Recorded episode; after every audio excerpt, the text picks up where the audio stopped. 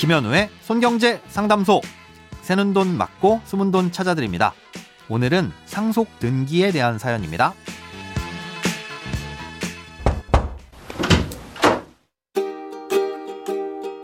저는 2주 전 지방세 과세 예고 통지를 받았습니다.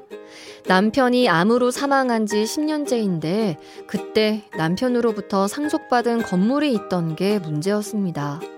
당시 애들도 어리고 저도 너무 힘들어서 명의 변경을 못했는데 지금까지도 그 상태로 두고 제 앞으로 나오는 재산세만 납부를 했습니다.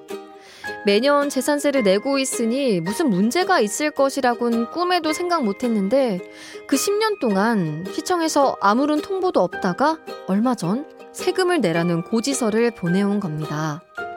취득세와 지방교육세, 농특세로 810여만 원과 또 10년 동안 쌓인 가상금 760여만 원을 더해 총 1,600만 원에 가까운 세금을 내라는 통지를 받았습니다.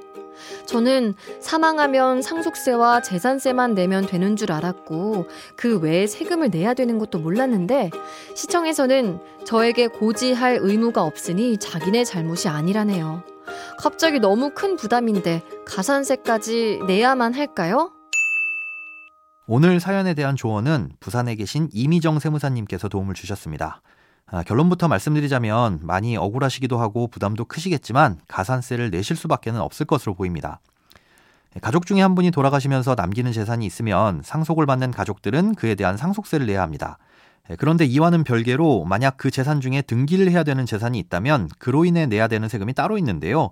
먼저 상속으로 인해 소유권을 이전받게 되면 상속 등기라는 걸 해야 됩니다. 쉽게 말해 원래 부동산을 소유하고 계시던 분이 돌아가셔서 소유권이 바뀌게 됐다는 등기를 해야 된다는 거죠. 그럼 상속을 받은 사람은 그 부동산을 취득하게 되는 거니까 이때 발생하는 부동산 취득세가 있고요. 이 취득세에 따라 붙는 지방세와 농특세가 있습니다. 그리고 그 부동산을 소유하고 있는 동안에는 매년 재산세도 내야 되고요. 그런데 사연자님께서는 상속을 받게 됐을 당시 이 상황이 여의치 않아 명의 변경을 못했다고 하셨습니다. 음, 상속 등기를 하지 않으신 거죠. 그러니 원래대로 상속 등기를 했다면 냈어야 될 취득세 및 이와 관련된 세금이 부과되지 않았던 거고요. 상속 등기는 상속을 받는 사람이 해야 되는 것이긴 한데요. 상속 등기를 하지 않았다고 해서 소유권에 문제가 생기진 않습니다. 그래서 상속 등기는 별도로 정해둔 기간도 없고 하지 않는다고 해서 그 자체로 받게 되는 불이익도 없고요. 그런데 세금은 좀 다릅니다. 상속세와 취득세는 6개월 이내에 내도록 정해져 있는데요. 이런 세금은 소유권을 이전받은 사람이 내야 되는 건데 지자체에서는 누가 몇 퍼센트의 지분으로 상속을 받았는지 등기를 하지 않는 이상은 알 수가 없으니 일단 부과를 하지 못하는 상황이 된 겁니다.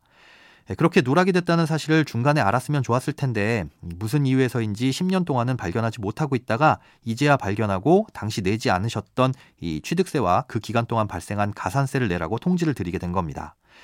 세금을 제때 납부하지 않아서 가산세가 발생한 경우 그 가산세를 감면받을 수 있는 몇 가지 상황들이 있긴 하지만 법에서 정한 사유 중엔 사연자님께서 처한 상황은 해당되는 내용이 없습니다.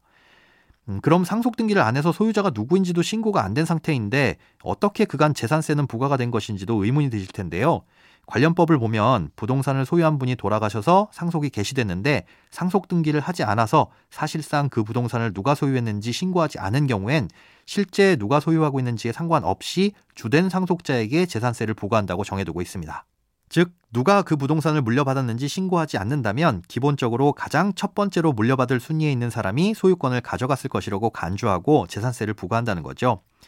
지금까지 재산세를 내신 건 상속 등기를 하지 않으셨으니 나라에서 보기엔 주인이 누구인지는 모를 부동산에 대해서 1순위인 배우자가 상속받으셨을 것이라고 간주하고 부과를 한 겁니다. 취득세도 마찬가지로 이렇게 간주하고 임의로 부과를 했다면 진작에 납부를 하셨을 것이고 가산세도 안 냈을 텐데요. 아쉽게도 그런 법은 없어서 다소 이렇게 억울한 상황이 발생하기도 합니다. 예, 고민을 해결할 만한 답을 드리지 못해 안타까운 마음입니다.